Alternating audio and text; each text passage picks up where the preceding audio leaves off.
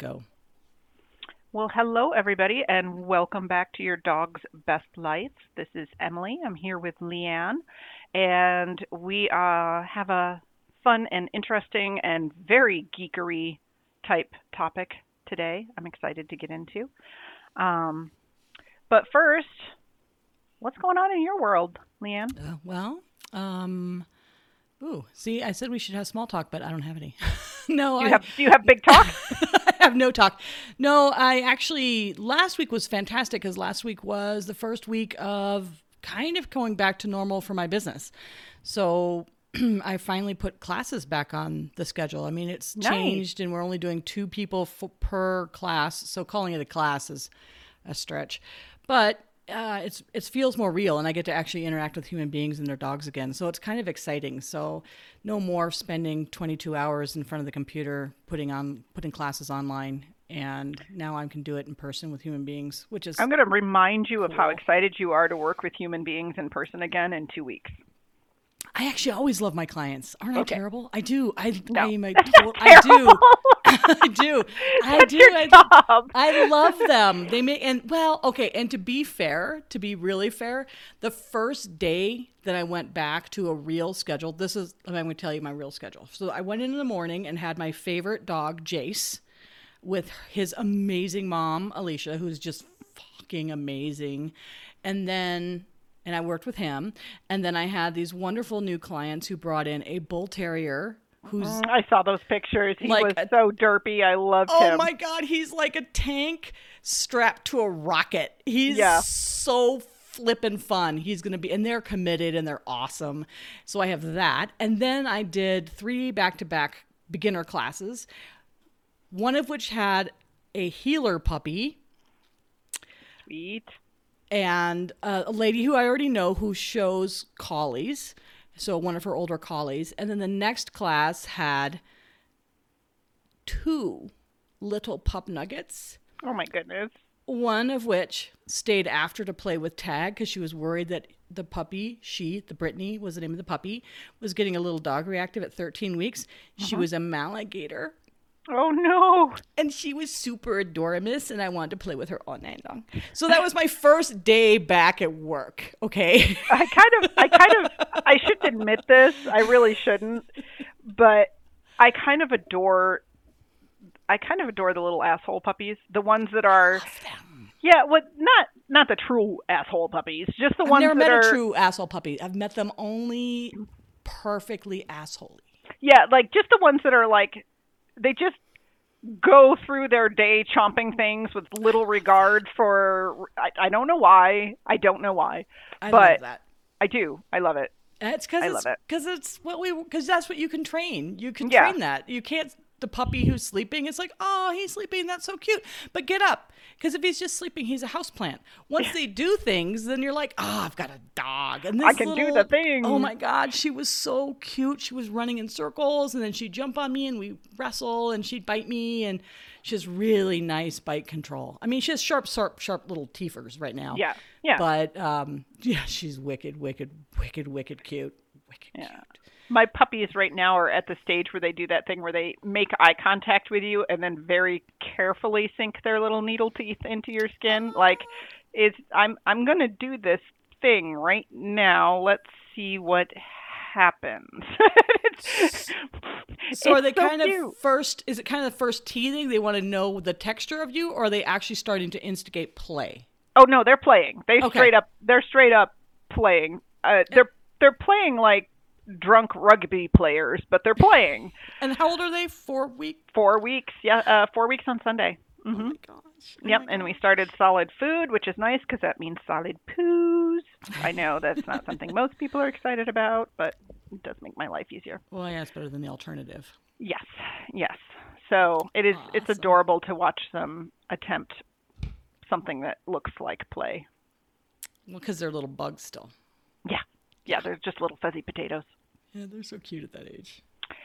So for today, um, the the topic du jour that we are going to unwrap, um, I thought it would be fun to talk about pressure in dog training. and that is such a huge thing. So we're going to narrow it, narrow it down So I guess first we have to define even what pressure is, because I think there's multiple.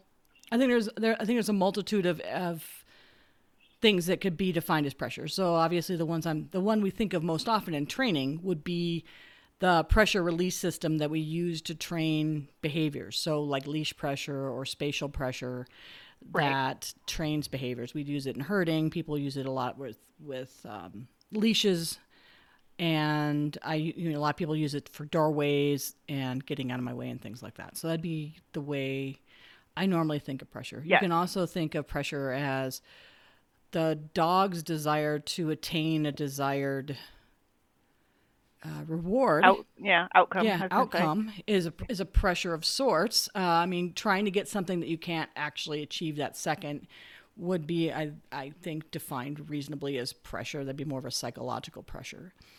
So, what are we? Where are we going? So for me, what was interesting, and the reason I thought this would be a fun one to talk about, is I've recently started herding with my Australian Shepherd later, and I've, for those who don't know, I've literally owned later since the day she was born. She has gone through puppy culture. She's you know been in training.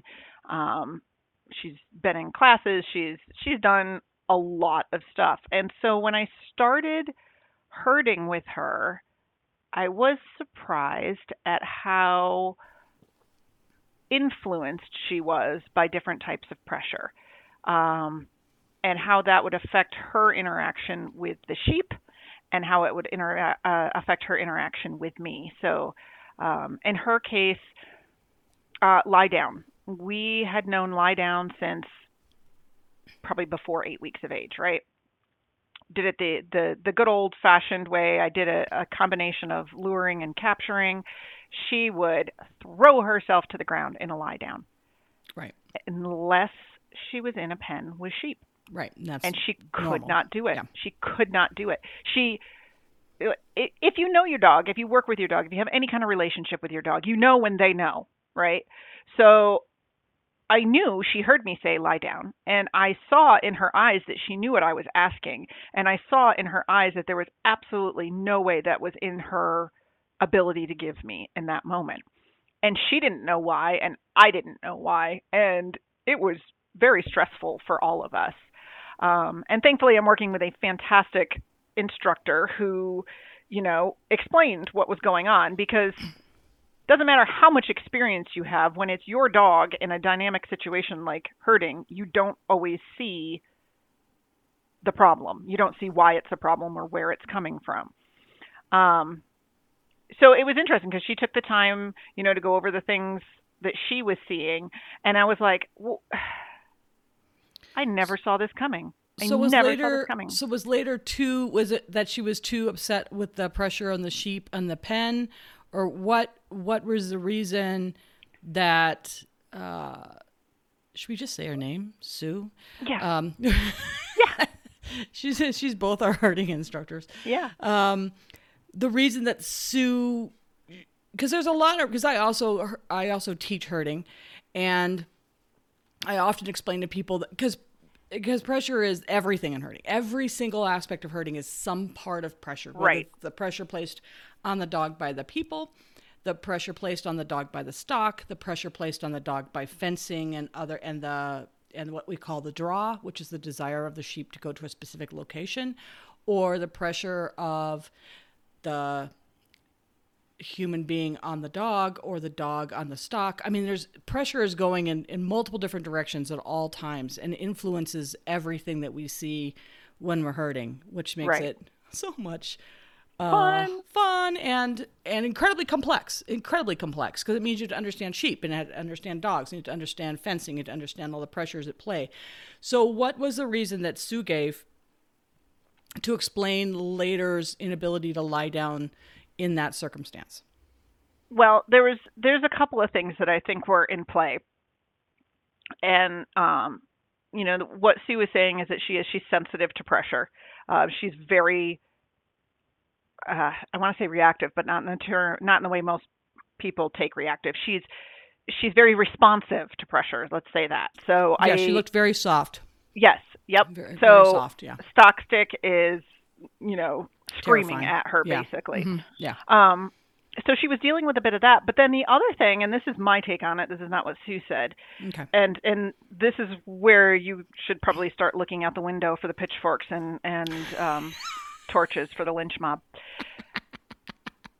My take on that is it is also a slight side effect of purely positive training. So Yeah. mm. so I'm not a I'm not a I will I will straight up own it. I am not a pure positive trainer, but in this particular for this particular behavior, it always had been, right? Right. So you lie down, you get the treat. You don't lie down, eh, too bad. Um, and that's that's like the worst thing that ever happened. But when you're working stock, that's not an option. If, when you're working with creatures that are 2,000 pounds and can kill you, if I say lie down, your ass better be on the ground yesterday. What size sheep are you herding? Well, I'm thinking moving on to cows. Although when they stepped on me, they really They're not even feel. to the. you ever ma- you make everything so heavy? I'm like, where is she finding two thousand pounds? Well, all right, fair enough, fair enough, because So these Arizona hundred- cow- these Arizona cows, Yeah, Arizona pretty cows are puny. scrawny.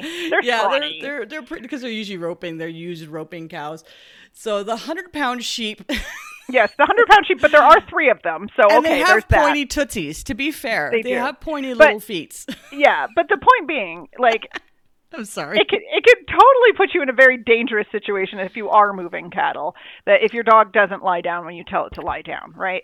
So we're in the ring, and I'm telling her to lie down, and Sue is telling me how to make her lie down. And it's not cruel, it's not mean, but She's it is pressure. Yeah. It's very much pressure. It is you're going you're saying it softly. You're saying it it is still a request, but I'm going to keep requesting and I'm going to keep walking at you and I'm coming straight for you and I'm going to keep asking until you do it.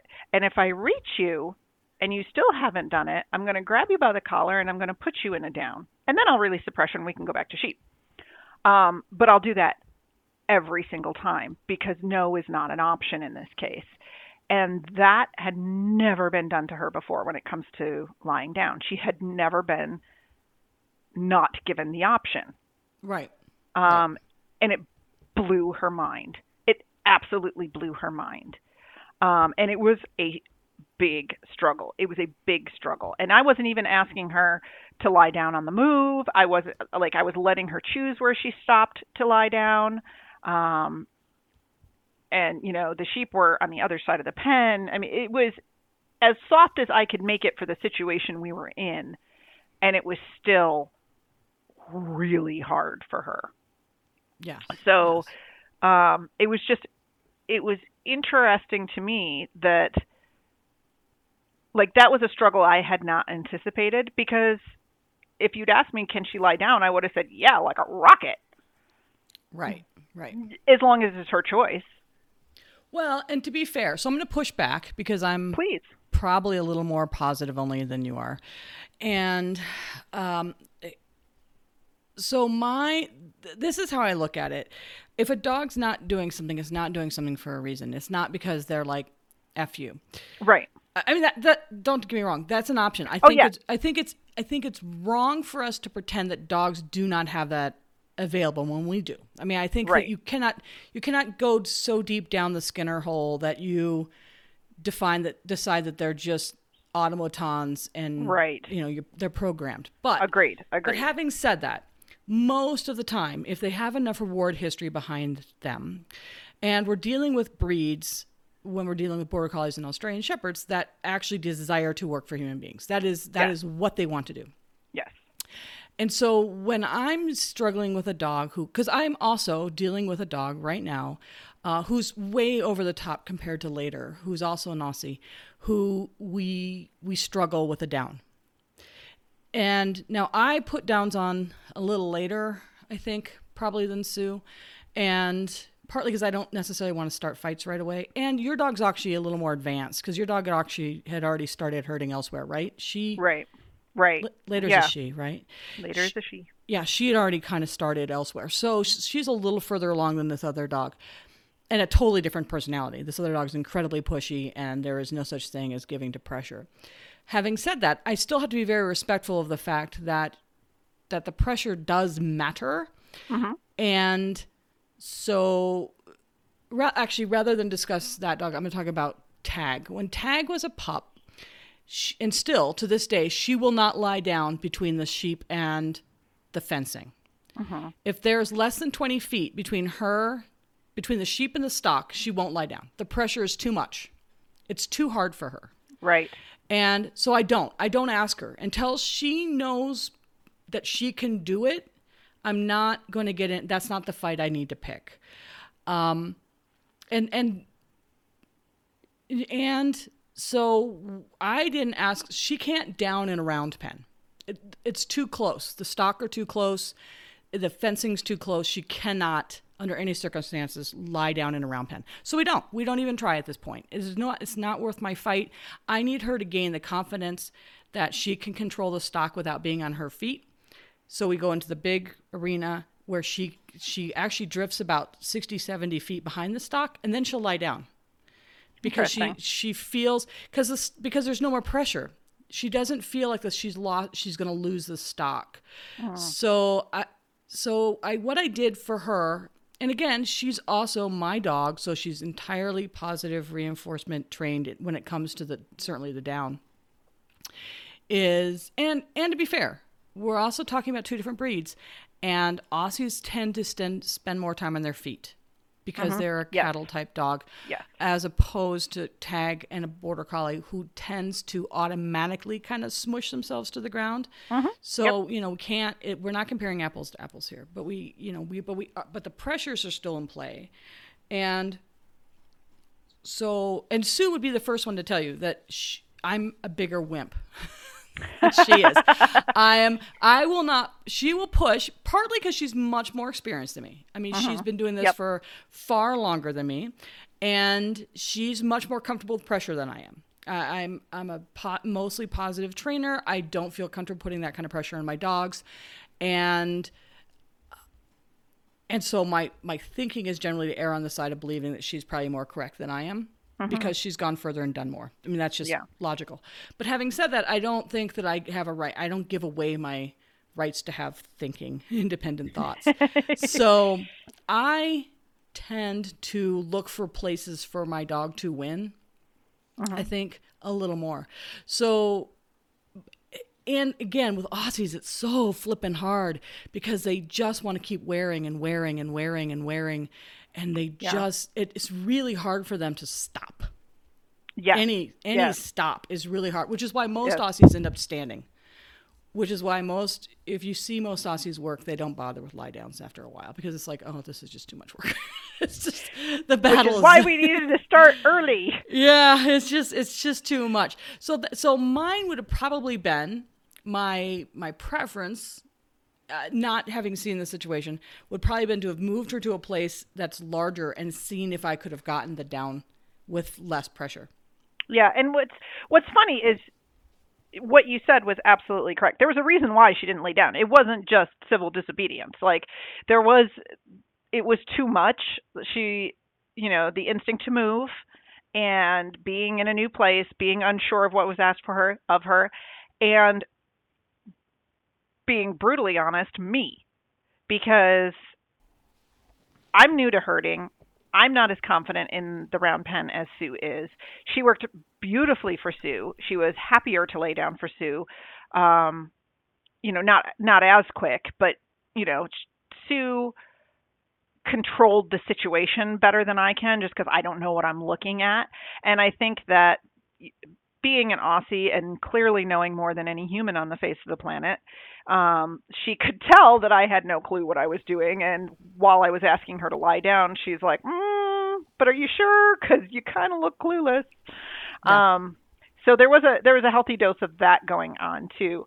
Um, but what was funny is that because we didn't have that dynamic of no, really, I'm I'm I'm asking you to do this, and I, I need you to do this. this Right, you'd I- never- This isn't a request. You'd never there'd never been that because because you're right and, and that's and that's absolutely a valid a valid thing and we can absolutely explore that it because tag did learn a pressure related down on stock Yeah. because you have to.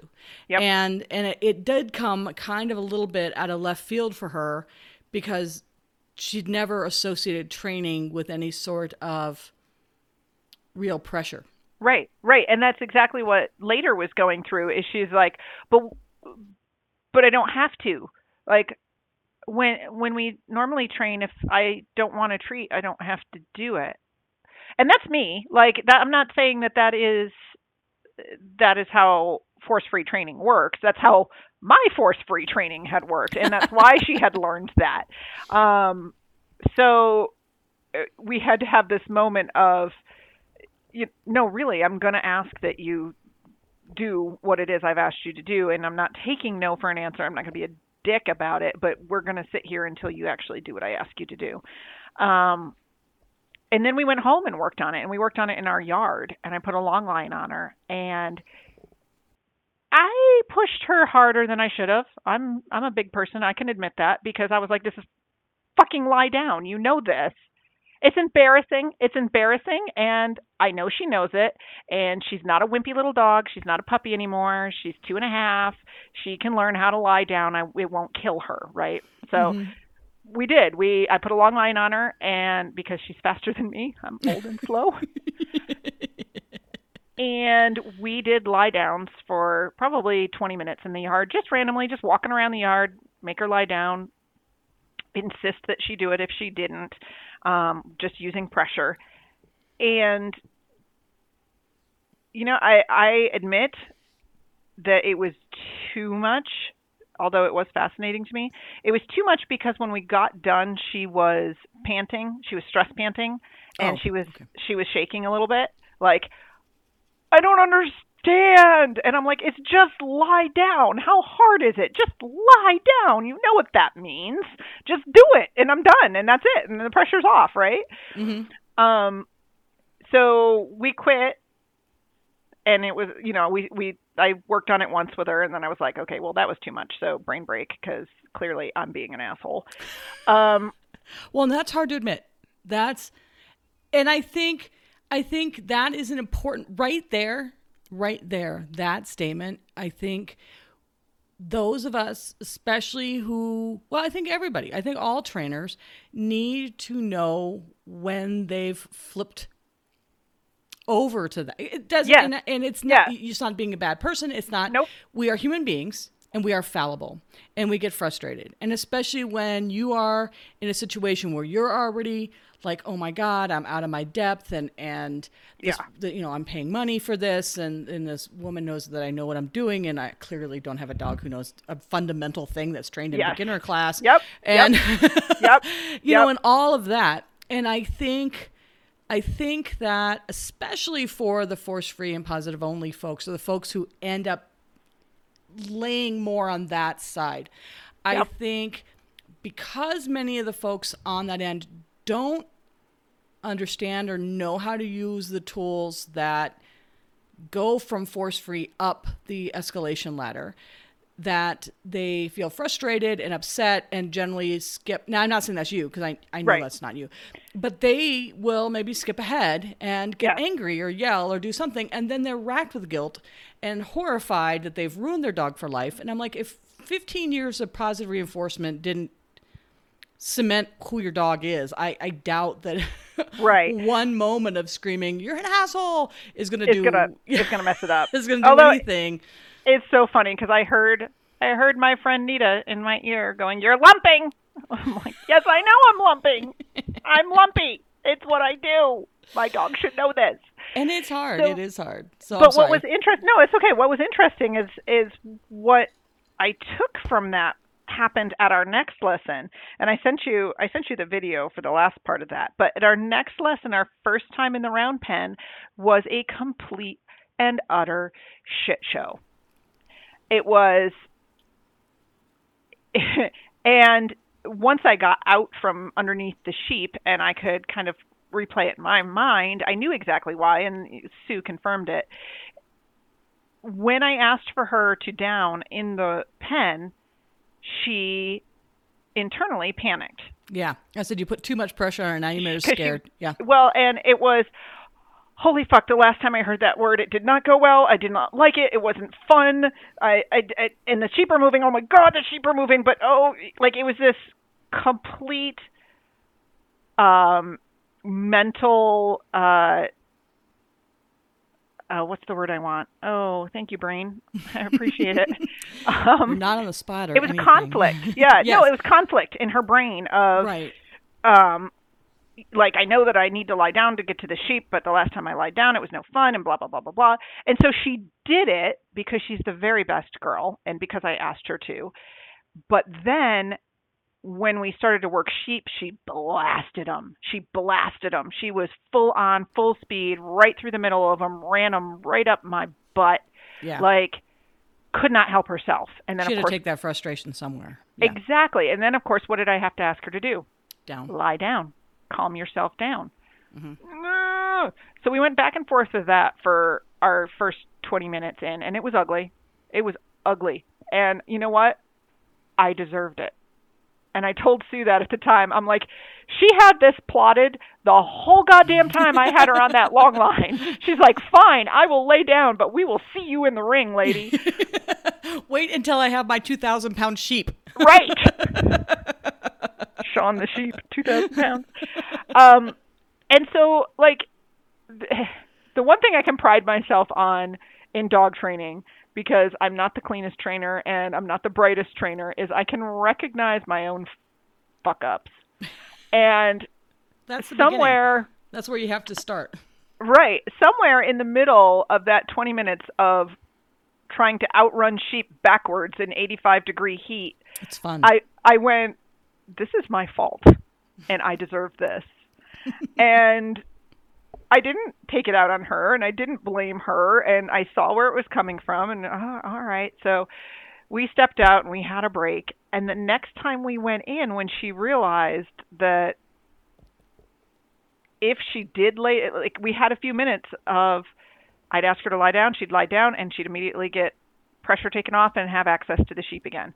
And so she had to get out her frustrations and play with that a little bit and see how that was going to work for her that time. And the next time we were in the ring, it was brilliant. It was it was brilliant. She didn't push. She didn't forge ahead. She gave me time to react and think, which made everything go more smoothly, which made her have at least some thought that I might have control of the situation and know what was going on, which made it more comfortable for her to lie down when I asked her to. So it was this this feedback loop. And it ended I got very lucky. It ended up working for her. But it is Mhm. absolutely not the way I would recommend other people approach it.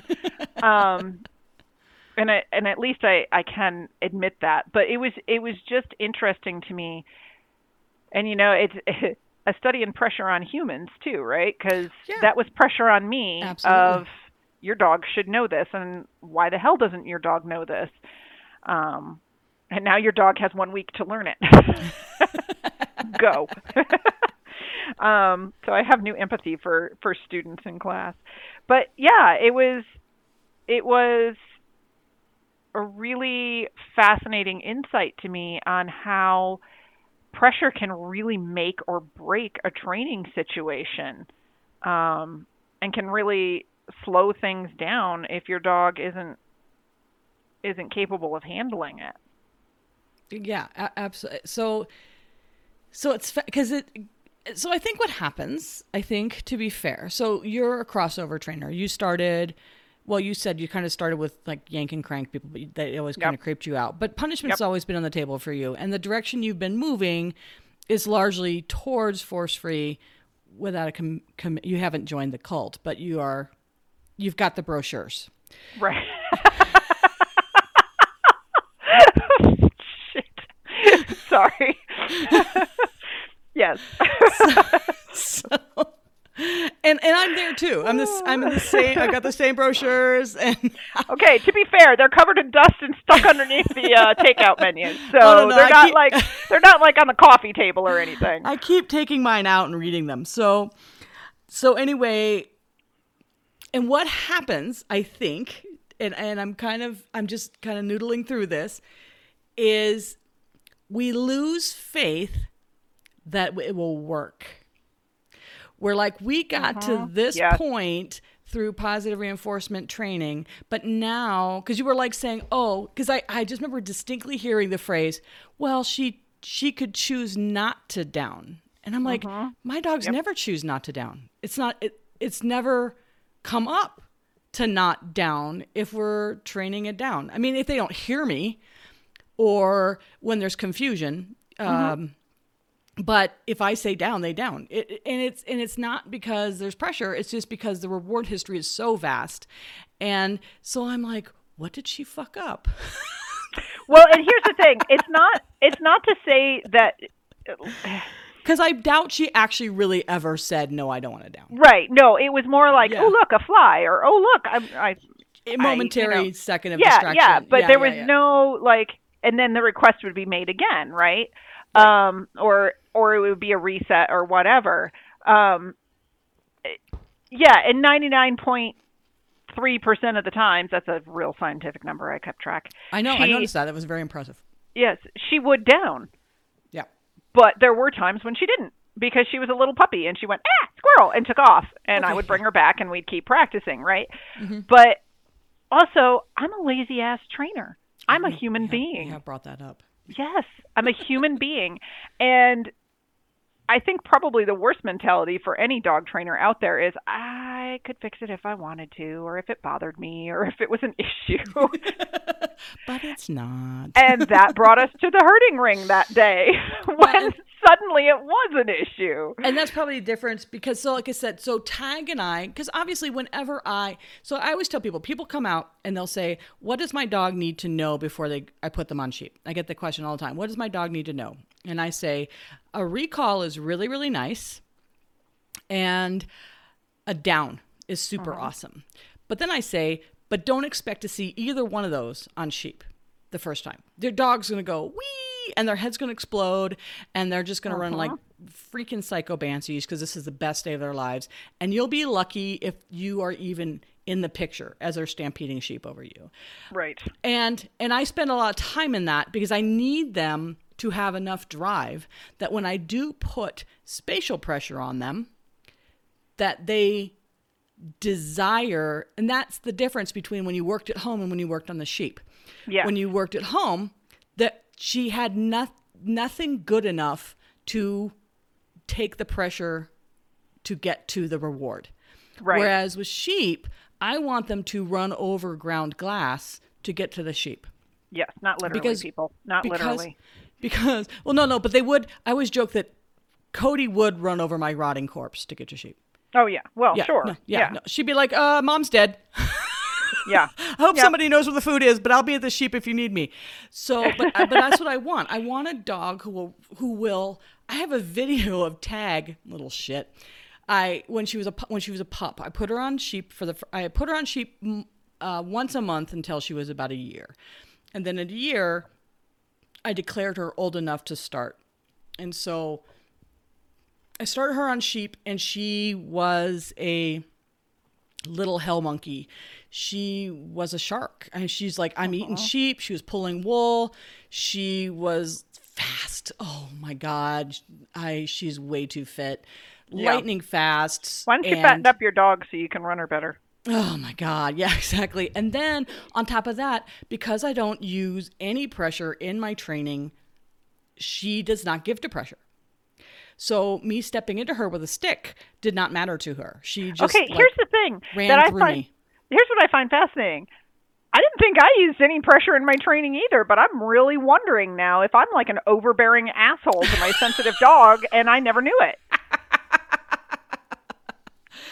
Yeah, and I mean, I, I'm And not. it's I- very possible. It is entirely possible because if she's if she is sensitive to pressure, which herding dogs should be, somewhat. Yeah, it'd be nice. yeah, I, I could have been screaming at her this whole time and not known it. Right, and that's true. I mean, we don't know. Well, and I and I can't say I don't ever use pressure. I, I use pressure in doorways, but because I was so, I have a ram, and he's a dick, and he terrifies the other two dogs. And so I wanted, I wanted, and tag comes from cattle lines, from lines that are bred to herd cattle.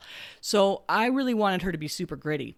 So you know when you have a puppy and you open the door and you the and you want the puppy wants in and you put your foot kind of in their face to kind of block them. Yep.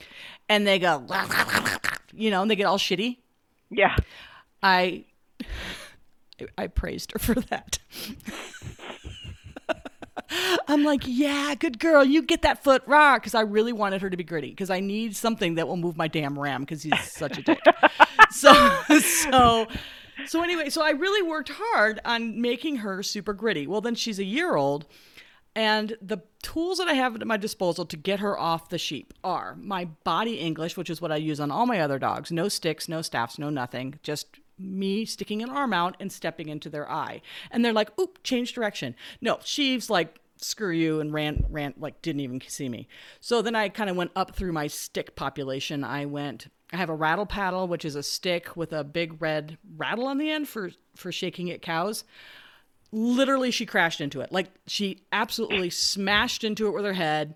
I thought we were going one direction. She felt the other direction was called for. She slams into this thing and I'm like, oh my puppy, you know, and I'm still in the hole. oh my poor little, and she's like raced around me and she's hanging off a sheep, and I'm like, okay, Yeah. well, so much for her trauma, and then so I'm like, so I buy a flag uh that you also use to startle cows. It's uh, like a like a maybe a seven foot long whip with a flag on the end.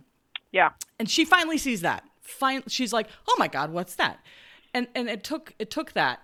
But in the interim, in all of these battles, she there's a video of her me blocking her. I've got the flag in front of me. I've got the sheep wedged behind me in a pile because they're terrified of her. And I'm trying to keep her off the sheep, and that she runs straight between my legs, right up into the sheep. Fuck And- you. Gotta and- go. so so I'm like, okay, so about that grit. Can we talk about that grit? Yeah, so I'm like, okay, well the grit that I really wanted, I've got, but now I have to deal with it.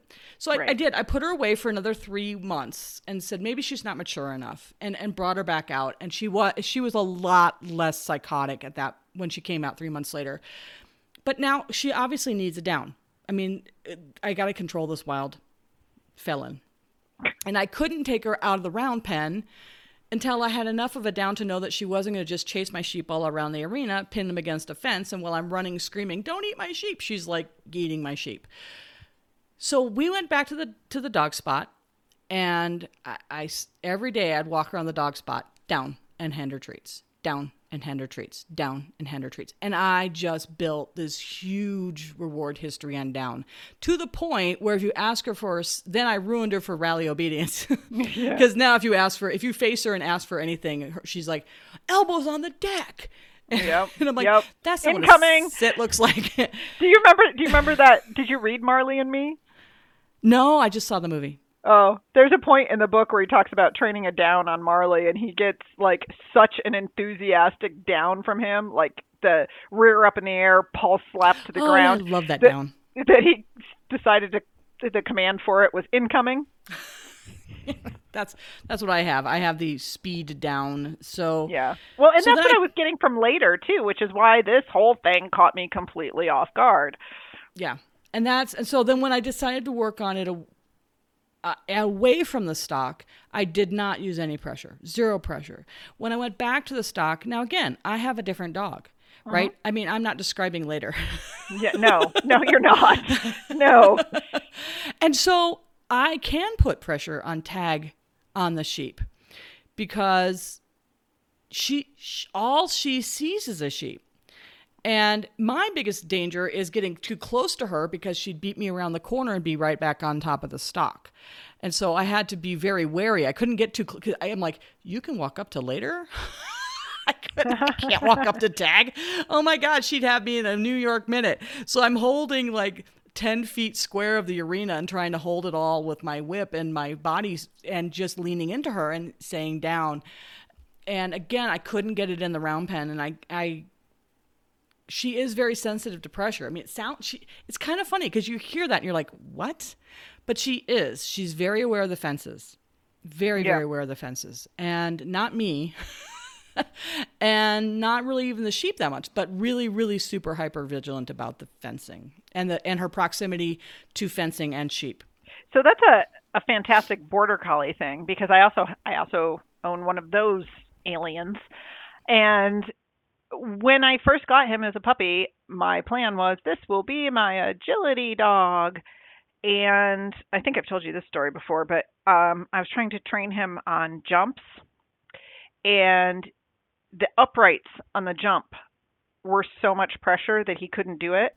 But I know I knew that he understood what I wanted because he used to go over the jump on the outside of it where there was no bar.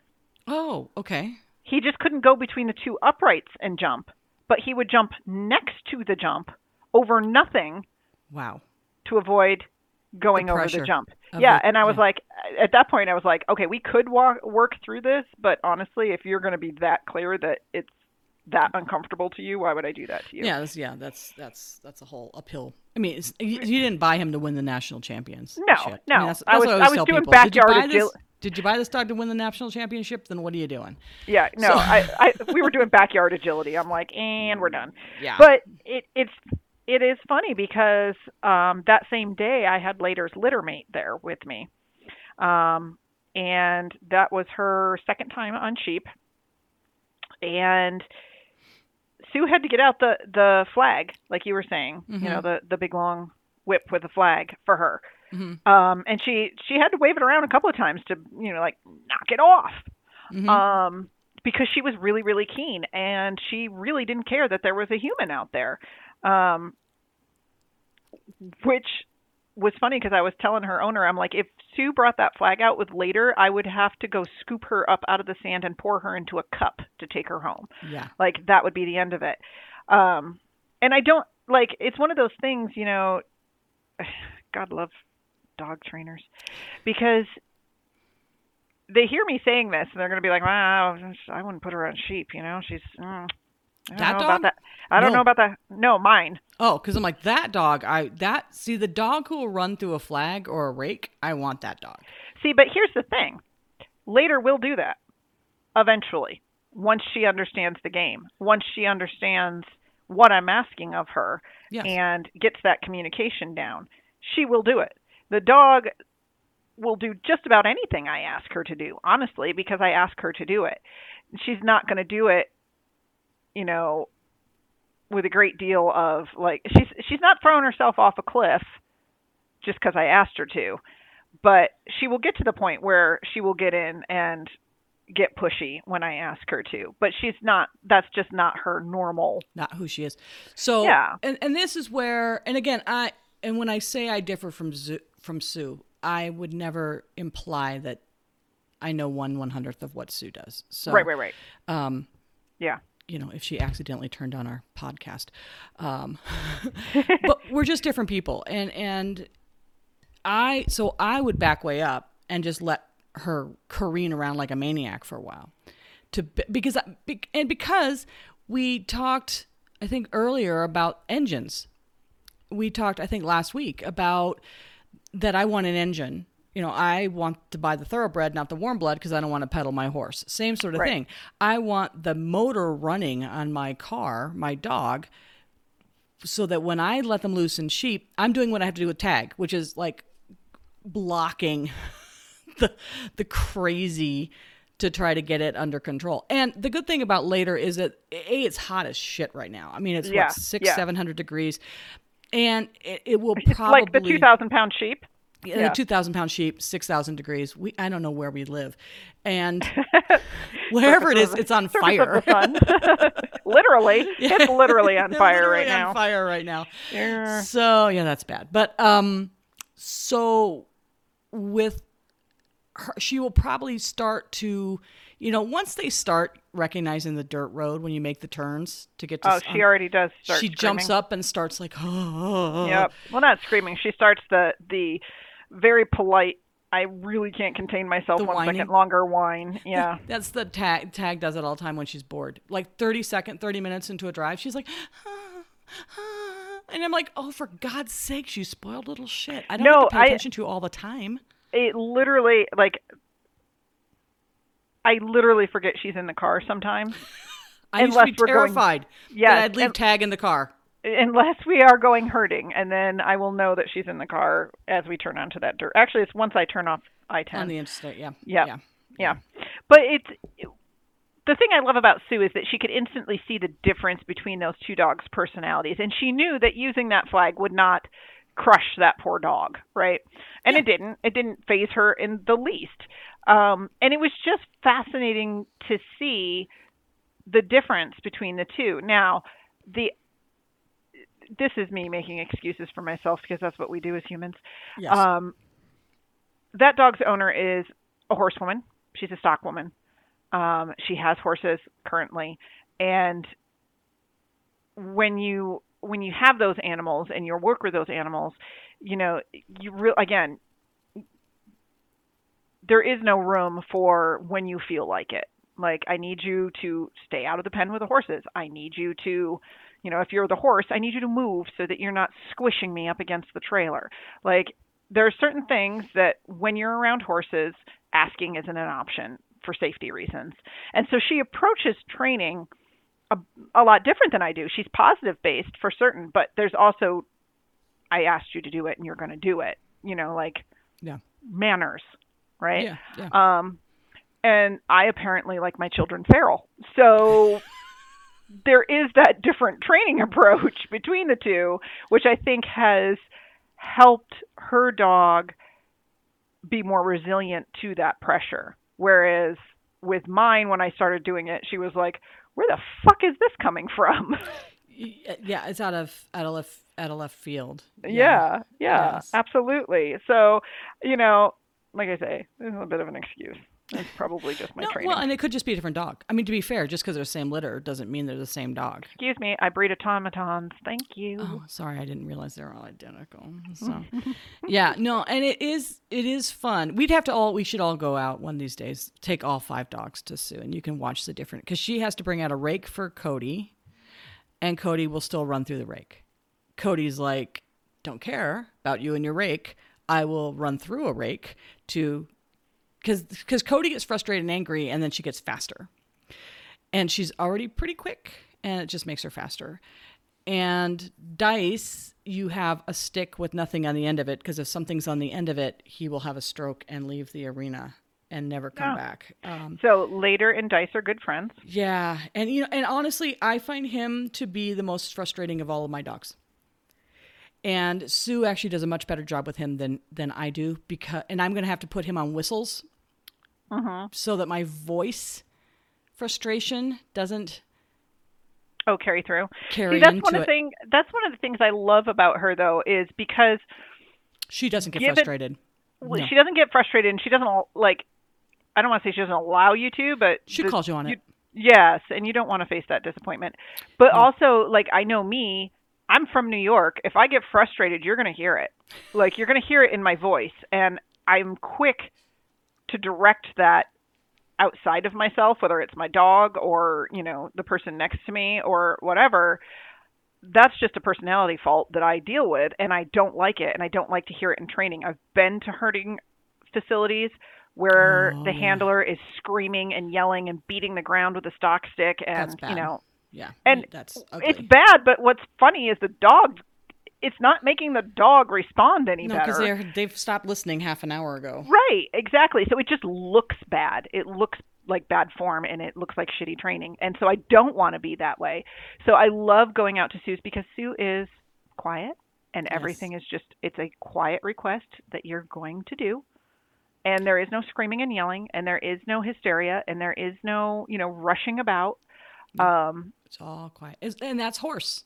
That's coming from a horse background because you can't get emotional with a horse, or everything falls apart, and now you're riding a rocket, and you're gonna die. And and she, I used to joke that all old horse people become herding people. because I think it's similar. It's very because it's the same sort of thing as pressure and release training. Um, you get to watch the animal work. We're used to having we're using uh, horse people are very used to building their eye and and Yeah. getting very adept at seeing seeing other animals move and judging that movement. And you can't do that in the obedience ring because the dog is wrapped around your leg. and uh, I, I don't know about agility, but for her, herding is is the thing that links horse people to dog people. That's that's the place where they intersect, and Yes. you will find that many of the herding people that we meet, not not the committed, not the people who started when they were born in in you know Great Britain Right. and places like that, but here in the West. The, the people who are committed hobbyists and and trainers here in the or West should be committed. for the amount of money they spend um, and the miles they drive. Um, they are former, many of them are former horse people, which gives you an advantage because you can start, you can read the stock. Because if you can't read the dog and you can't read the stock, then you're kind of like, uh, I don't know what the hell just happened. Oh, like me. Yeah, Yeah, yeah it's that's hard. how I that's how I It's spend hard. most of my and that's and and here's the thing this is what kills me this is what I struggle with as a human the number of times I just want to hand Sue the leash and be like would you just do it because she will be so much less frustrated and she will learn so much faster and I feel awful like I'm torturing my dog has been has been astronomical. Uh, Pretty much every time I go, I just want to hand her the leash and be like, "You just do it because she'll get it." Um, so I understand that frustration level that the dog goes through too, because it's not, it's fun, but it's not fun, right? Like I just want to be good at it. I just want to see it. I just want to be able to communicate that picture to my dog in a way that doesn't drive her insane. And I'm getting better, but she's getting better faster. And so it's this dance between my competency and communication levels and where she's at. Um, and so I, I get it. Like I can I can see when I frustrate her. I can see when I put too much pressure on her because I don't know what I'm doing and I'm not doing it intentionally. Um, and I can see it because you know I usually end up with a sheep up my butt. Um, and it's you know as I've gone through this, it's been my cue of okay, I'm didn't being well. clear. or I find myself. My other favorite one is when I find myself just turning in circles in the pen as the dog You're circles like, me. wait a minute, I think I've I'm like- trapped in a cy- cyclone somehow. I feel nauseous. Yeah, yeah. Like and that's the, that's my cue where I'm like, okay, I'm going to the fence, and we're gonna stop, and we'll try this again. Yeah. But I just I understand um, a a small amount of the frustration that the dog must feel, and it gives me a great deal of empathy on her part. Um, and provides me with that that patience so that I'm not screaming at her because I'm like, look, there's only so much instinct can do and if i'm not giving her the picture that she needs to be successful then that's on me and i need to i need to sort my stuff out. Yeah, and it's it's so it's kind of funny because you're because I actually do hand Sue the leash a lot, and the the reason is because we're obviously a, a little ahead of you, so um, we're at the point where we're trying to to oh Dice found the squirrel. Sorry, there's a little okay. squeaking Hi, going on. Um, he's like, what? Somebody said my name. Um, so anyway, we're trying to broaden we're trying to make outruns big enough to go into big fields which i can't do at my property because i don't have big fields and so but i'm having to see that like cody drops a shoulder on the outrun at 60 yards away and i so i have her handle i stand next to her and i go and i'm trying to sync my uh-oh correction to uh-huh. hers because I'm what I'm doing is studying the shit out of my dog so that I can see oh there she dropped the shoulder oh there Yeah. because because I because Cody is and you don't have to worry about this with an Aussie Cody is what they call a strong-eyed dog Yeah. and strong-eyed dogs get pulled in on the outrun by their eye. Yes.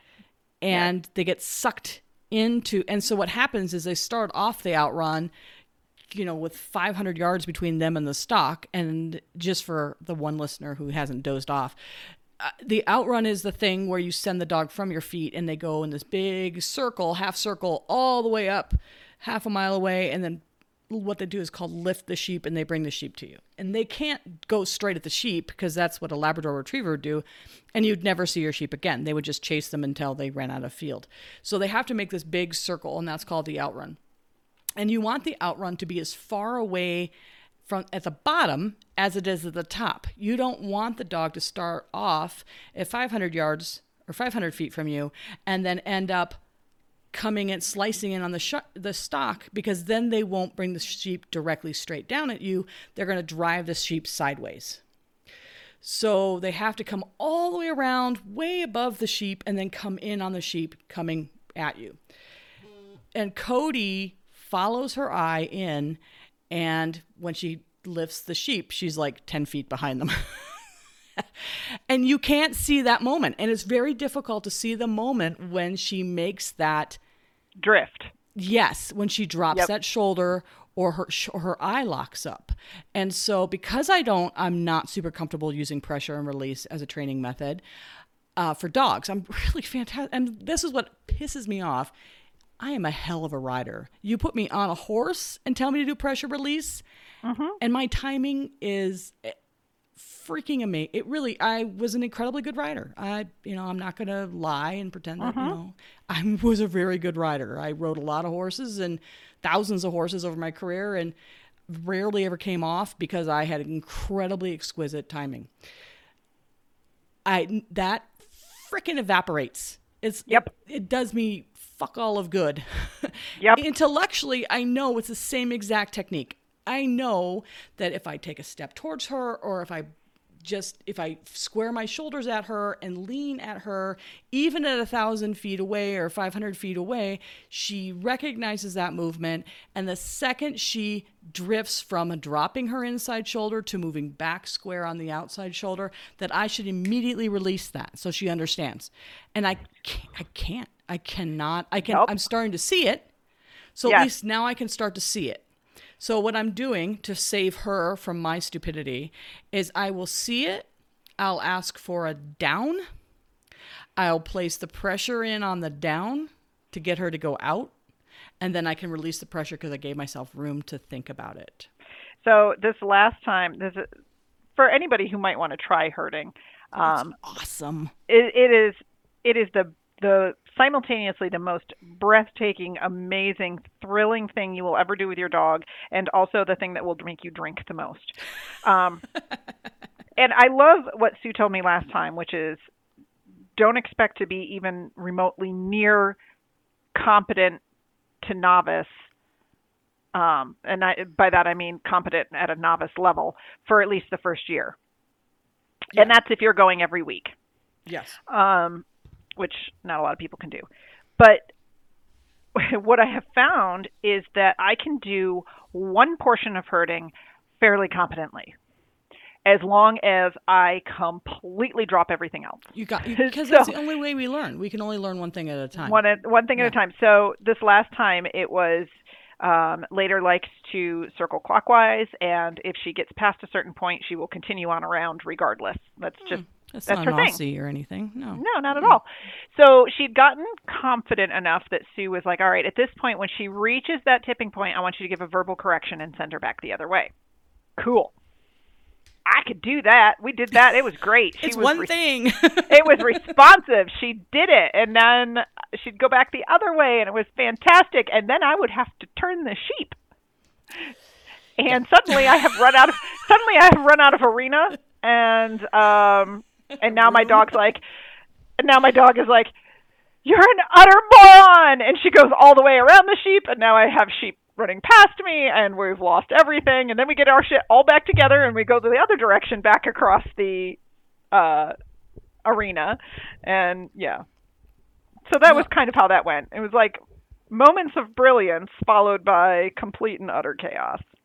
And that's what's fun. So when so when I, so I started I started herding uh, about well the first dog I started herding with died two years ago and she was 15 so I started herding like 15 years ago mm-hmm. uh, and I used to describe pe- to people because I think I think watching a beginner with a beginner dog is the yeah, most hilariously fun thing that you can ever see.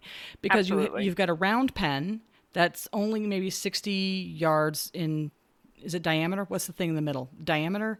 Sure. Sure. It's round. Yeah, whatever, the thing in the middle, whatever. It's 60 feet or 60 meters around and or 30 and you've got a little packet of sheep, maybe 3 to 6. You've got a dog who's now like crack cocaine. This is the best day of my freaking life. Where have you been keeping these things my whole life? We, you've got sheep who are like, "Oh good god, we're all going to die." You've got a person who's holding a stick who probably shouldn't be holding a stick. And they're being yelled at by a person who's safely outside the arena because you can only have one target. Yes. And having multiple targets doesn't confuses the sheep. And so you're the target. That's the other thing people love being hearing. I, I'll say Yeah. they they I'm going to come out because they only want one target, and they're like, what what did what target? Yeah, the sheep are going to come at you, and Yeah. depending on your dog's enthusiasm, they might Yeah. come at you with a bit of speed. So just don't fall down. don't, And don't- also, and also, you will fall down. and you'll crash into the fencing because you'll forget because you're running back. Because the other thing is, is you need to face your dog. You have to know what your dog is doing, and Right. so your dog is between the sheep are between you and the ideally for about a nanosecond. The sheep are between you and the dog. You're running backwards. You're armed with your stick, and the, the herding instructor is saying, "Go left, go right, do this, do that." You're, and you're like, "I don't know how many feet I have." I I'm I don't remember left and right anymore. a sheep is exploring my nether regions. I've just been stepped on 15 times. I can't move my right foot because there's 100 pounds of sheep on it. And I think my dog, yes, my dog just ran over the sheep and launched itself off my head. Oh, and, Yeah. and I crashed into a fence. It's, it's, oh my God, it's so much fun to watch. So, and it's and it's fun. It's I, I mean, It's we're making it sound horrific, but here's no, the it's so much fun. It really is. It really even is. Oh even God, if it's so that fun. is how your first session in the ring goes, I have Oh, yet to meet a dog. 20. Yeah, I have yet to meet a dog where there isn't at least 10 seconds of synergy between the handler and the dog and the sheep. There's at least 10 seconds of this moment of, oh my God, my dog is herding sheep. And it is Yes. brilliant. And it is like you hear the voices of the ancestors that have come before going, You're doing it right. And that's like better than crack cocaine. No, that's- that's- care who you are. That's what you're care doing. who you and, are. and that's whenever I have people come out for a herding test, I'm always, you know, the first thing I ask is what breed do you have? And because I'm just praying they're going to say a breed that I have a chance in hell of finding instinct in. And then I'll put them in the in the ring. And if the dog has instinct, I'll be like, see that right there? That's what you're looking for. And you, you, they see, they are like, oh my God. Well, and everybody would well, and everybody, regardless of how much or how little they understand about dogs, there's just something in us in our DNA that knows when it sees a creature doing what it was meant to do.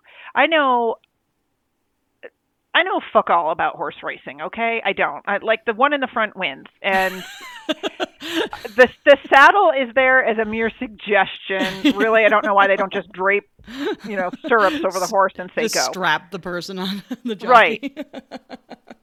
But yet, I watch those races where they come around that last curve and you see that jockey go, "Now go." And the horse just goes, "All right." And they dig into another level and they just fly down that last straightaway and it gives me goosebumps every time. I don't know anything about horse racing, but I know when I see a horse just do what it was made to do.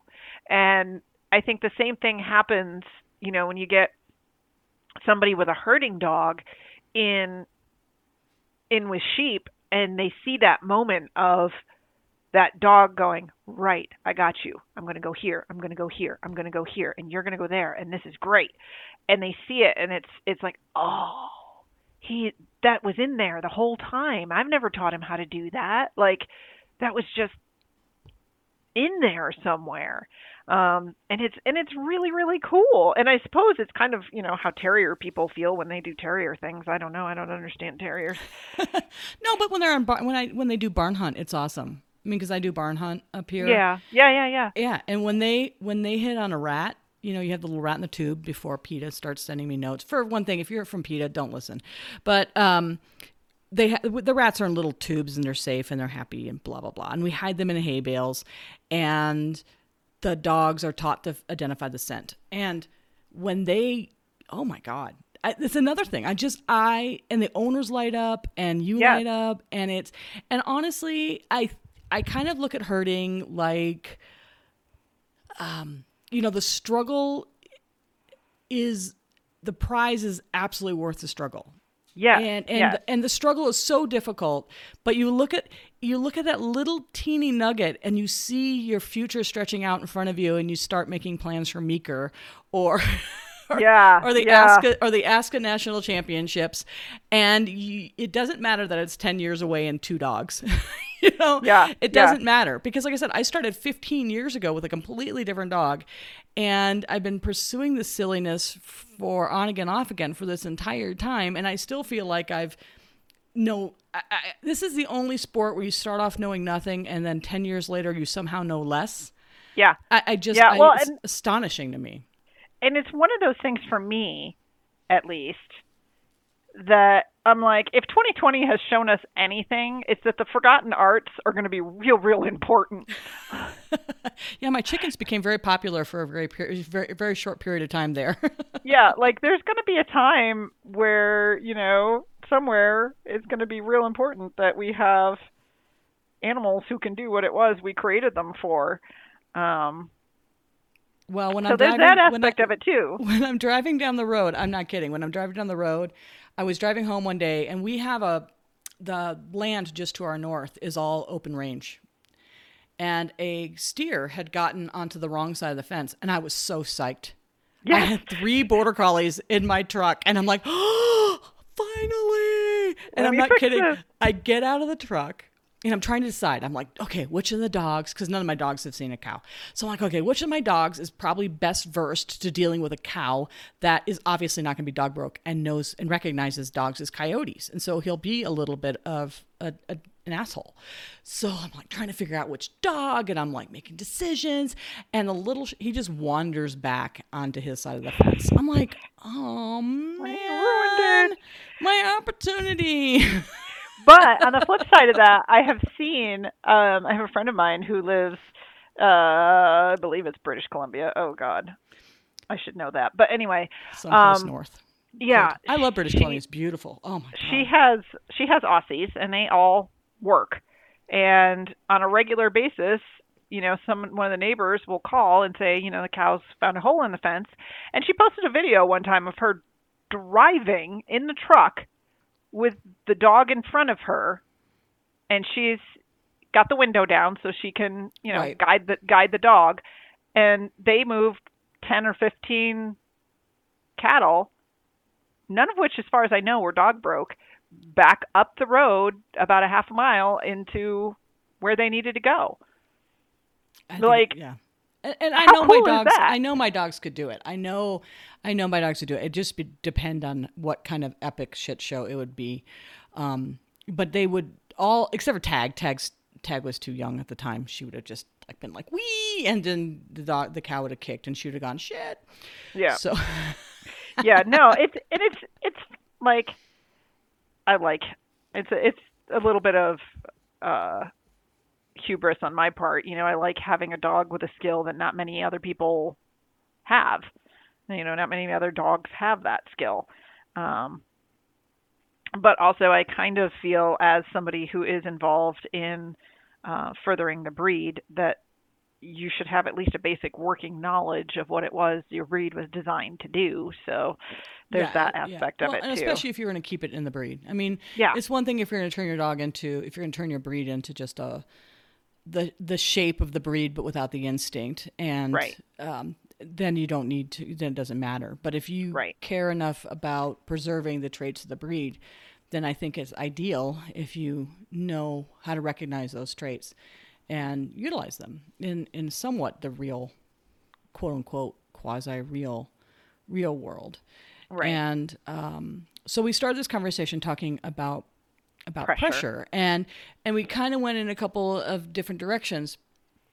And I think what's relevant for people to understand is that when your dog cares enough about something, they will they will take the pressure to do the thing.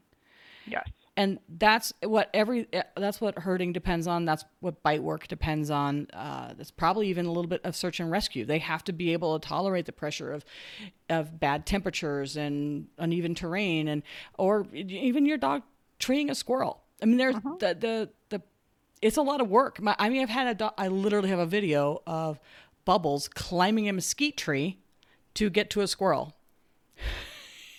Oh, Bubbles. Yeah, well, I was impressed, honestly, because he is not the most elegant of creatures. To find him in this, it's not a, he was not a huge mesquite tree. It was a pretty puny tree. And it, he was, I mean, he was, I had to help him out. I mean, it was, it didn't, end, it didn't end the way he anticipated. The squirrel just sat at the top of the tree and screamed at him. And, but we, we do need to build the ability to take pressure into our dogs. Right. And and when we're dealing with a dog who we would I would term soft, which is what Yep. it sounds like later is and what I know dice is, then I it's hard cuz I feel like the answer, the solution is to build more resilience and more pressure tolerance into the dog rather than having to walk and and this is where I really err because my inclination is to then walk on eggshells. That is my inclination. Yeah. And but that doesn't help the dog. Right. And that's the thing. But the the flip side to that is those trainers we know who are out there who hear that we have to, you know, condition the dog to being comfortable with pressure and Oh. turn into what I was in the yard only on steroids. Right. And, you know, continually push the dog and make it uncomfortable and, you know, and go too far. Um and there are trainer there it is. It's it I was very lucky. I fully admit I was very lucky that that little temper tantrum didn't backfire on me. Um and I wasn't doing anything cruel to her. Like like let's make that clear. I wasn't out there beating her in the yard until she laid down. But I was putting a lot of mental pressure on her. Um and it was stressful for her. But at the same time, in my case, it happened to work out that it was not so much stress and not so much pressure that there was negative backlash to it. I will be very honest, sheer luck. There was no skill there. That was sheer luck that that worked. But that's kind of how it has to go. And then, but with skill and not sheer luck. You have to, you have Ideally, to. you pay attention and measure this out beforehand. Yeah. Right. Ideally, you have a plan in place of how much pressure you want to apply, what you're looking to see, and then the reward. I think what worked really, really well in my favor, although it wasn't pretty at first, was that her next exposure to that was the most rewarding thing possible for her. Um, so it did help. I, w- though, am honest enough to admit that the next time we go, I might still see fallout from that and Yeah. that I have to be prepared for that. So, I mean, you have to you have to weigh your weigh your options and know that yes, we do need to make our dogs more resilient to pressure. Absolutely. I think that that would solve or be part of the solution of a myriad of behavior problems that we see in pet dog training. However, I don't think most trainers have the tools or the resources or the reinforcements necessary to do that on a regular basis. Yeah, I think it's a very difficult um, needle to thread. And as a dog trainer, as a professional dog trainer, um, I can speak from experience. It's different when it's your own dog. Yeah. I have all the patience in the world for every single client dog. I will I will sit in a room for an hour and you know I, I've sat in a room for four hours waiting for the dog to have enough courage to come out of the crate, Yep. just chatting and hanging out. My own dogs, I I don't know. I mean I I'm I have less patience with my own dogs, and it and Yeah. it's something that I have to work on. I mean, and I think uh, we we always come back to this.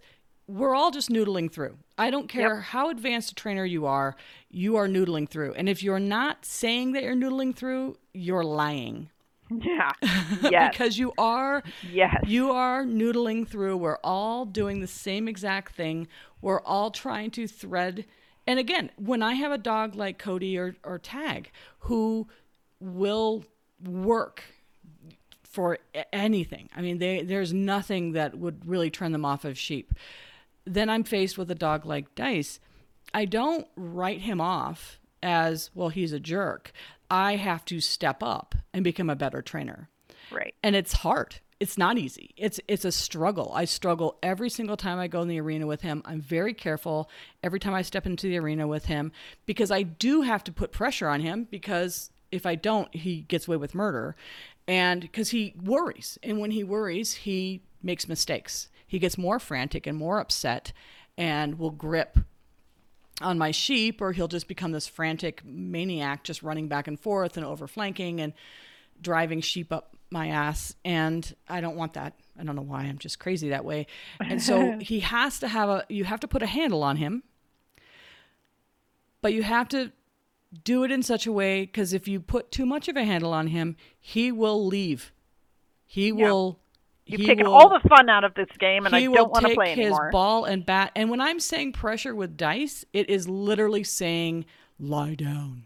And Yep. he's like, "You said it mean," and he runs away. Yeah. And and I now I didn't get him as a puppy, and and I didn't breed him, so. Um, his lines indicate that he should be a tougher dog, so I don't know if there's a, if, if a failure was in his puppyhood, or I I don't know, or if it's just congenitally who, who he is. Obviously, I would desperately try not to build this into my own. You know, t- I don't have that in tag. right. Yeah, if I say tag lie down, she's like sheep. Yeah. I I heard a Sorry, whisper. can't hear you. Yeah, exactly. Can exactly. dogs flip you off? Because if they Exactly. can, she would be. But Yeah. I do take a lot of pride in the fact that my dogs have beautiful lie downs. But I do Yeah. I do work and I work at them I work at it entirely positive, away from stock, and then I use pressure and distance and n- the natural stopping points to help them understand a down. And I'll sit in the arena for 15 minutes and just well, I'll just well, and again, I'm not working Aussies. Aussies no. don't have the same stop that border collies do. And the Aussie that I'm working with now, he's a different Aussie. He he has a temper and he has a frustration level that he he has a he came with a frustration bark that's uh-huh. quite charming. And he will I'll sit on the edge of the arena and I'll defend my sheep and I'm like lie down and he will bark at me and he we've had it for 10 minutes where I'm just standing there and I'm like well nothing happens until you tell you lie down. I mean, I'm not going to sit here and debate with you. I'm not going to argue with you. It- it- this is not a conversation we're having and I'm not going to get lured into coming towards you so you can beat me around the sheep Yep. uh, Sue is faster at reading dogs.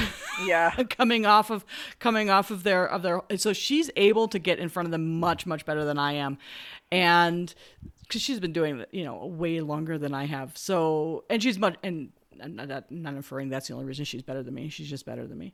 Um, so, so she she can actually go pretty far out to the dog. I cannot. I have to stay much closer to my stock or especially this dog he's he's on to me. And he ran through everything. I had to go actually go buy a plastic leaf rake. Oh, yeah. So he's he's got the because he ran through everything. He ran through I, I didn't even try the flag on him because a lot of times the flag will make him kind of amp him up and make him crazy. And Yeah. i knew that the flag wasn't going to cut it with him. And the rattle paddle he ran through and like ran through like i will take the rattle paddle i will snap it in half running through it and screw you i'm gripping sheep and he was a gripping monster i mean he really grabbed my sheep and i And you know what? I'm- no matter how hard you try, you cannot convince sheep to just stand still when that happens. Well, and he, but see, he's because what's interesting is they will. He, the dogs cha- The dogs will train the sheep. If the dog is not working correctly, they will absolutely train the sheep. So it turns out that Ryder, the name of this Aussie, he's a racist, Oh, and fantastic. he I have black sheep and the black sheep that we were using when I first started was named Hurricane because he was born in a hurricane and he's the only little he's the first little male sheep I kept and he's a kind of a dingleberry. He he's a little more reactive than my other sheep and Ryder would single him out and then they just chase each he'd just chase him around. And Hurricane doesn't always go back to his fellow sheep. He's not I mean sheep we can't pretend that these aren't individual animals either. I mean they they make decisions as well. They're not automatons either and now we we let him loose. It was a, it was embarrassing. We let him out into the. He's moved on since then. We're no longer using Hurricane. We're using a different packet of sheep. We're using um, heavier sheep, older sheep, and it was an older ewe, and she's very very dog broke, and which means she'll come right up to me if the if the dog is in the correct position, and he singled her out. He couldn't even see other sheep. If the other sheep stopped, he would walk past them all Only had he, eyes for her. We had to put her. We had to put her away. That's so funny. He couldn't work with a black sheep in the ring because he couldn't see the other sheep. It was the cra- I've never seen anything like it. I've, it was the craziest thing I've ever seen in my life. But what happens is these dogs start to understand which sheep is the troublemaker. He recognized that the last time it was the black sheep, and now he's generalized to all black sheep. And so until he's had a lot not more, all black sheep, all black sheep. Yeah, he's Sorry. generalized. He's terrible. And so now, until he's had more maturity, we are going to incrementally pull out blacker and blacker sheep until we can finally bring out the true black sheeps. Um, because he, he, it was the weirdest. He would, I'm like, he's not seeing the other sheep. He wouldn't, they would stop and he'd walk past them. And then what happens is once it happens a couple times, they, they, they've learned. He doesn't yeah, see they, me. Yeah, and it was you know it's funny because Sue had Sue had told me this, and you know again this is this is another aspect of pressure. Um, on the other side of things is that the sheep read the energy of the dog when it comes in the ring, which is oh yes why she is fantastic at training. Like you're going to come in, you're going to lay down, and maybe we'll walk over here, and maybe we'll walk over there, and maybe we'll just sit here for 10 minutes and leave and not do anything. And like she really works on taking the oh my god, sheep, out of the dog so that the dog begins to understand that, you know, they're there for you, not the sheep. Um, and that the other day when I went in with later after I had frustrated the crap out of her, she came in vibrating. She came in at 900 miles an hour. She came in not wanting to lie down and not wanting to, um, like, I turned to shut the gate and she wandered off on her own kind of thing. And the sheep were instantly more flighty.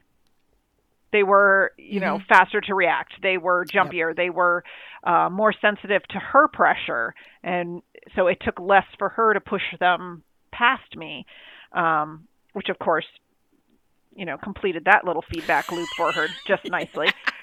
Um, and so it was just it was interesting that, and I knew, like I knew before we even started, I knew by the way she went through that gate that it was going to be a shit show. I knew it.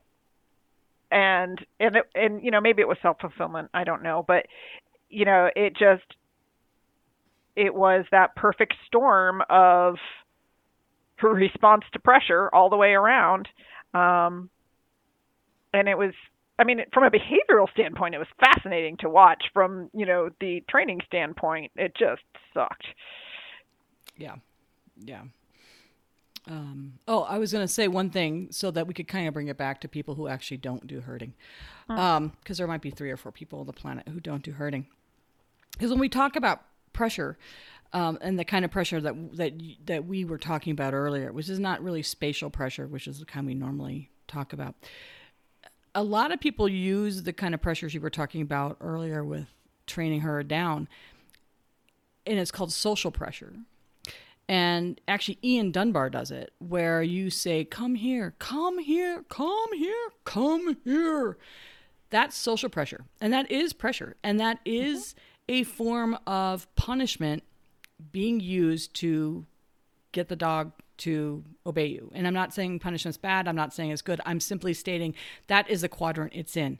It is right. a form of punishment. And people don't that is a pressure that I think people need to be hyper vigilant about and very aware of because people don't understand people don't always understand how sensitive dogs are to that social pressure because not only was later upset that she was in quote unquote trouble she was probably very upset because you were upset Right. and that she Yeah. felt that she wasn't pleasing you. And that's incredibly important for the dogs that were bred to please people. So that'd be all the herding dogs, all the retrieving dogs, and probably even to some extent the bird dogs. So everything except for really terriers. So um and I'm not leaving terriers out because I don't like terriers. It's about what they're bred for. I actually really love terriers is if you if your body language changes, if your tone changes, that is a form of punishment to our dogs. If they If they're sensitive enough, if they're or if sensitive they're enough or if you are yeah. And and I see it time and time again with commands. Um, I was dealing with a, a client who had a, an out of out of control Weimaraner. I know that's like a synonymous. and he his pre-installed. and his his training philosophy before he met me was why should i ever reward the dog?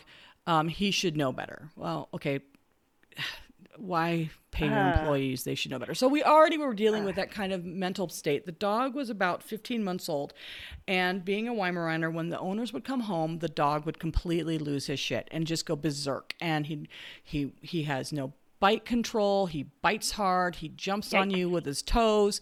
You know his toes kind of flex so he's super clawy. He's he's a he's a whirling whirling dervish of psychosis and he's you know a Weim so they came to me with this behavior problem. The gentleman was very clearly angry. The woman in the relationship was a positive person and she she didn't know how to train dogs but she is a teacher or something along those lines and or pediatrician or something and so She gets the idea of it. so, but she wasn't really involved in the dog's training. So hmm. all of his training was when when the door would open and the dog would go berserk, is using social pressure to yell commands at the dog. Yeah. Well, and when you're a Weimaraner, like physical pressure and social pressure is just like Yeah. takes it up a notch. And that's exactly what happened. He the dog was amping up. You would think if if I use social pressure on Dice, he flattens. If you use social pressure on Later. later she flattens. she flattens if i use social pressure on ruby she probably goes through the roof i have not really had to do that but if i did i suspect that she would what they call stress up Yeah. and so this is really relevant to people who don't do herding or any other ridiculous out of the blue crazy ass sports because the pressures that we place on our dogs even if we're positive even if we're aimed towards positive reinforcement training only or 99% or whatever or even if we use even if we use punishment as part of our protocol it's important to understand that using social pressure is incredibly powerful and often we don't recognize when we're using it Well, and yeah, and that's exactly what I was saying before about, you know, wondering how much pressure I've been putting on her without yeah realizing it. inadvertently Yeah. absolutely and and Yeah. that's where i think we fall down and i think that's where we have to be hyper vigilant and i i hope that as we move towards more positive reinfor- reinforcement systems with our dogs that we become more vigilant about it and again it's it's i have nothing against using it uh, but i have an issue with not understanding the ramifications for it and not understanding what it's doing to our dogs and paying attention to it so if you're going to use it be aware that you're using it that's where i think most people fall down Yep. um, and be aware, and be aware of the, the possible fallout. the fallout, the repercussions. If you put social pressure on a dog who stresses up and you're trying to get them to calm down, uh, my husband does it all the time to my livestock guardian dog. Billy jumps, she gets excited and she will forget herself and she will jump up. And all you have to do is put her back on the ground and just kind of remind her, four on the floor. And she's like, oh, I remember how this works. But my husband yells at her and gets angry with her. Well, the more he does that, the more Billy has not had a long history of being yelled at. And so she's like, What did I do? What did and so she becomes really super needy. And what do needy dogs do? They climb on people. Mhm. So Yep. the more he gets angry at her, the more she's in your face and obnoxious. And the that increases the anger cycle because now she's being quote unquote disobedient bad dog. Right. And we're not talking about abuse. I mean, I'm not ca- calling my husband an abuser or anything crazy like that.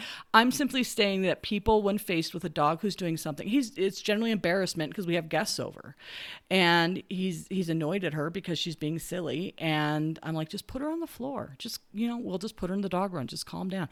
But he gets upset, and his voice changes, and Billy amps up. And the next thing you know, she's Yep. climbing on people's heads, and she's 100 pounds. Yeah. And it's and it's hard too cuz we're human and that's what we do, right? Like Yeah. hmm it's part of human nature um to react that way. One one of my favorite stories, it was in one of the I think it was in one of the training books. I, I don't know where I picked this story up, but I just thought it was ingenious. Was um somebody who had a reactive dog uh who was in the show ring with them and she felt very chastised and judged when the dog reacted to another dog in the show ring and she didn't correct it because she's using positive methods. You know she's didn't want to set the dog off or set the dog back in its training. And so she she left the show ring and she was like well how can how can i have the best of both worlds right? Like how can i manage this dog and appeal to the human nature of everybody around me, which is how dare you let your dog behave like that. And so outside of the ring, she spent a lot of time counter conditioning the phrase bad dog knock it off or something to that effect you know like something you would normally say if you were embarrassed by your dog's behavior in public and so to that dog that phrase and that tone of voice meant woo cookies yes love it so that the next time she went into the ring and the dog reacted she could go no bad dog knock it off and the dog was like yay Right. and so I sometimes think like because that is our natural reaction to things, Mhm. if we could teach everybody to pair that and, you know, practice that and make it this, you know, fantastic thing for the dog, the world would be a better place for everybody. We could react like humans, the dogs wouldn't have to take it personally, you know. It would just be everybody would be happy. Well, I do tell my people when they're te- when I tell my students when we're learning recall, I say we start off just teaching the recall basically, but then I said, here's the deal: your voice is going to get hysterical when your dog takes off after a rabbit or there's a road or so- you're uh-huh. scared. You need to practice that that tone.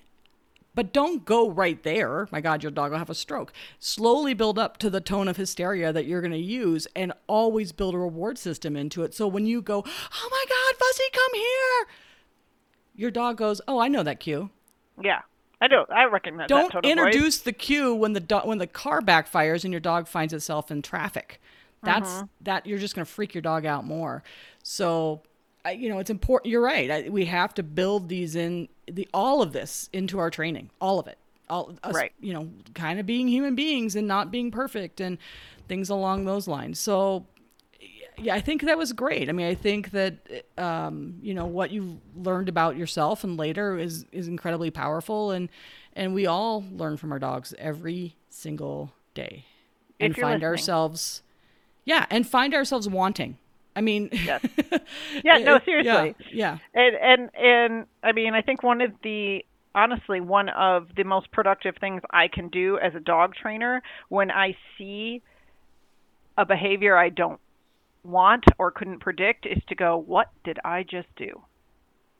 Because dogs do what works for them and what you know what has been reinforced for them and you know for the most part we're that source of reinforcement so it's how did i reinforce that behavior or how did i not set her up for success in that behavior um and, and, that's you know yeah, it's that's hard. It's hard. That's it's, hard. It's hard, and it takes work, and it takes introspection, and it it takes. It not takes, listening to those awful people in your life who are going oh well Yeah, you No, must be a it- crappy trainer Yeah, it's hard. And so I think, you know, we have to remember to take the pressure off our dogs and or use it with with forethought and intelligence and take the pressure off ourselves. yes absolutely absolutely So Absolutely. anyway, um, we've beat this horse to death. but I think it, I think it was very good. I think it, I, I mean, hopefully we didn't stray too far down the, the sheep herding hole because I think it does it is relevant for It is. everyday people with everyday normal dogs um, in the real world, not just people No, you know in the no, and- air of of herding. and it's funny. It's an easy um, example to fall back on because I know that you and I are both both familiar with it. But it does. It applies. It applies anywhere you know that you need your dog to perform a behavior. Honestly, you know, it it, it applies going out the door. It applies waiting for you to lock the door. It applies to getting in the car. It applies to waiting for food. It applies like there are pressure points all over a dog's daily life. Um, and it would just, you know, I think it would be an interesting mental exercise to try to note how many points of pressure there are on your dog in a day. I think yeah, I think I agree. My dogs right now are sleeping. There's no pressure. Actually, the pressure is that they're sleeping because they're feigning they're sleeping because they're hoping I'm going to walk outside and do something with a sheep, but it's I was 600 degrees say- out. Twitch a muscle and see how many of them are actually sleeping. yeah, they're just waiting. Yeah. So anyway, well, it All was right. awesome Well- as always talking to Yeah, you. Fantastic. absolutely. And, And- uh, yeah, Thank you to everybody that, that made it this far and has been listening. And I would say uh, go live your dog's best life. absolutely. Have a fantastic afternoon, evening, drive, what have you.